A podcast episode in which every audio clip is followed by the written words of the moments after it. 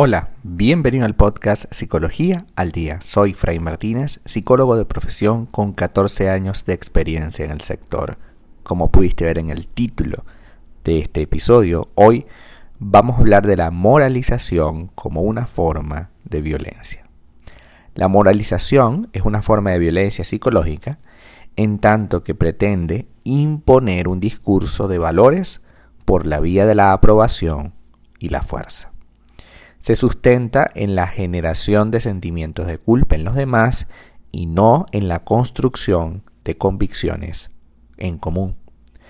La moralización es una forma de violencia psicológica que suele pasar desapercibida.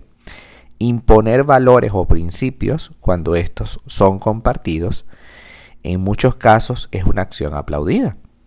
Así, en ocasiones, actitudes agresivas y humillantes pueden llegar a ser admiradas y defendidas. Hay un pretexto favorito para quienes acuden a la moralización, que lo hacen por el bien de todo el mundo. Y es en ese punto donde quieren que los demás se ajusten a determinados valores, aunque los medios que utilicen sean reprobables. Si los destinatarios de la agresión no obedecen, a menudo son objeto de crítica, desprecio, denuncias y persecuciones. Y es algo que nos está pasando mucho hoy en día porque determinado pensamiento, si es aceptado, tiene que ser a juro aceptado por todos los demás. Yo no puedo tener una opinión diferente o una forma de hacer las cosas distinta a la que una cierta cantidad de personas están creyendo.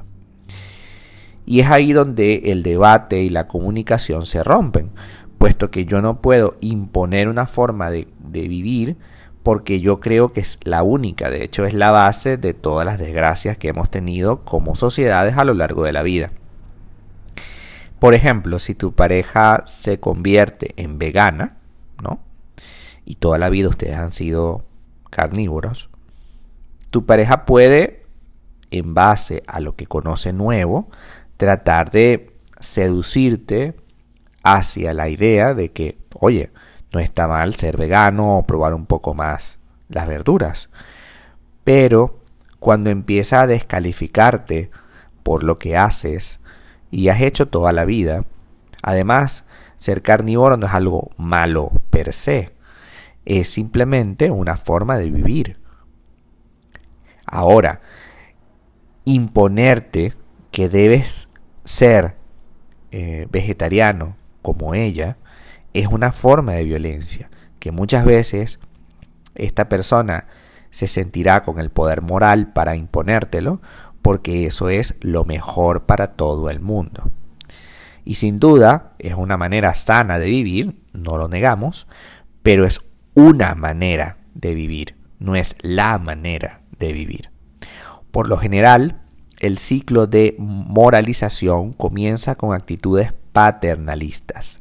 Las personas van vendiendo consejos con poca información y que nadie le está pidiendo. Evalúan al otro como si hubiera una varita que hubiese privilegiado su juicio. Lo más desconcertante es que este tipo de actitud son propias de quienes no son exactamente un modelo de comportamiento. Sin embargo, suelen ocupar un cargo o tener una posición que para ellos confirma la idea de que son mejores que los demás. La principal característica de la moralización es que quien la esgrime impone pautas de conducta específicas. A partir de ahora, Nadie en la casa va a comer carne, porque la carne es mala. Nadie a partir de ahora va a tener otra práctica religiosa, sino la que yo estoy compartiendo. Y ahora le impongo que todos los fines de semana tenemos que salir a adorar al único Dios que vale. Y ciertamente tú puedes tener una creencia religiosa, una manera de actuar, una manera de, vivir que es tuya y que, y que es válida. Pero parte de la vida humana pasa porque nada sea un axioma. Es decir, nada tenga ese, esa, esa condición de absoluto. No estamos hablando tampoco que todo es relativo, pero por lo menos debe haber un, un espacio para, la, para el entendimiento de las diferencias. Tu pareja puede no tener la misma religión que tú. Tu pareja puede ser carnívoro y tú vegano. Tu pareja puede tener una tendencia a partido político, que tampoco lo hemos conversado, pero también está pasando mucho, que sea diferente a la tuya. Y eso no quiere decir que la persona carece de moral o juicio. Simplemente tiene unos deseos, unas formas de ver la vida que son diferentes a ti. Porque yo tengo que, que ser exactamente igual a ti. Porque si yo te amo, debo ser igual a ti. ¿Qué me hace pensar a mí que debo ser igual a ti? Yo tengo todo el derecho a pensar por mi propia cuenta y a decidir qué tipo de patrón de conducta tengo. Y eso no quita que yo te quiera. El hecho de que yo no sea vegano como tú no me hace menos persona, ni me hace menos valioso. Simplemente yo tengo una tendencia a comer carne.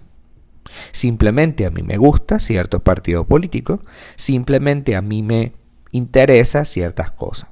Pero hoy en día vivimos en un mundo de blanco o negro. Vivimos en un mundo en el que o estás conmigo o estás en mi contra.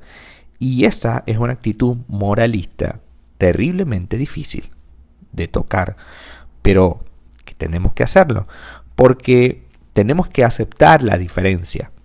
Todos nosotros somos diferentes. Tal vez si a tu pareja tú le impusieras una manera de hacer las cosas, créeme que ella o él trataría de defenderse, como lo estás haciendo tú, porque es normal que uno se defienda de lo que uno no considera que debe hacer. Entonces, la actitud moralista y paternalista que utilizan estas personas son con el fin de manipular y controlar y guiarte hacia una manera de violencia. La moralización engendra en sí misma una forma de violencia psicológica. en principio, porque pretende que el otro es moralmente inferior, porque no come carne, perdón, porque come carne, porque tiene cierto partido político, etc. Este tipo de jerarquías son artificiales. ¿Quién puede, decir, ¿Quién puede decir que realmente un ser humano es moralmente superior a otro? ¿Y por qué si yo tengo unas ciertas tendencias me voy a creer superior a ti? No son pocos los casos de líderes religiosos que tienen una doble cara, de políticos que dicen una cosa pero hacen otra. Lo mismo ocurre con nuestros padres y maestros. Incluso si estas figuras fueran plenamente consistentes con lo que pregonan, su primera muestra de elevación moral sería la capacidad de respetar la individualidad y la integralidad del otro. Por lo tanto, hay que ver este tipo de conductas que no sean solamente un discurso, sino que tengan un hábito en el que ellos sean capaces de respetar la individualidad de la persona que más quieren. La moralización suele ir acompañada de conductas que hablan de control y de falta de respeto. Por ejemplo, es usual que los moralizadores se sientan con derecho a interrogar y cuestionar a otra persona. ¿A dónde vas? ¿Qué vas a hacer? ¿Por qué hiciste eso? ¿Qué me estás ocultando? También es habitual que hablen en un tono imperativo. Debemos comer verduras. Debes dejar ese partido político. Debes dejar de hacer tal cosa. Pretenden mandar porque es una forma de construir y ratificar su supuesta superioridad. Habitualmente se adjudican el derecho a interpretar las acciones del otro. Lo hiciste simplemente porque era más cómodo para ti, era más cómodo comer carne, pero en realidad no debes comer eso, asesino. Y no necesariamente porque yo coma carne me convierto en una persona mala. Simplemente tengo una tendencia, a mí me interesa algo. Igual que el tema del ejercicio.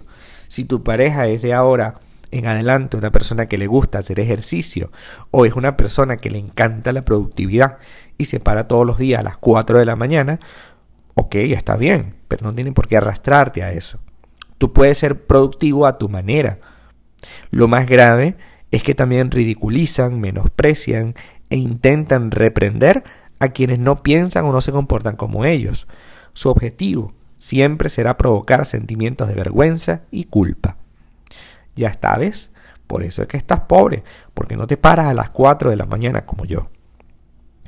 Y no hay una regla que diga que hay que pararse a cierta hora para poder comer y vivir mejor. Eso no tiene sentido. Existen hábitos, ciertamente, que te van a ayudar, pero estos hábitos no tienen que ser impuestos, tienen que ser naturalmente eh, consolidados a partir de la comunicación que tengamos con él o con ella. No tanto porque estén preocupados por ti, estas personas simplemente quieren imponerte un discurso y que todo lo que ellos hacen se convierta en ley. La verdadera moral no tiene nada que ver con esto. La verdadera moral es la capacidad que tenemos para poder construir una relación sana con mi ambiente, sana con mi entorno y entender que esta situación de que haya personas distintas a mí es parte de la naturaleza humana y que tenemos que construir relaciones en las que vamos primero a respetar lo que el otro me dice. Hasta acá nuestro episodio del día de hoy. Muchísimas gracias por quedarte aquí hasta el final. Si deseas saber más sobre mi contenido, www.fraymartinez.com. Para consultas online, www.fraymartinez.com y también sígueme en mi Instagram, arroba fraymartinez20. Muchísimas gracias y hasta el próximo episodio.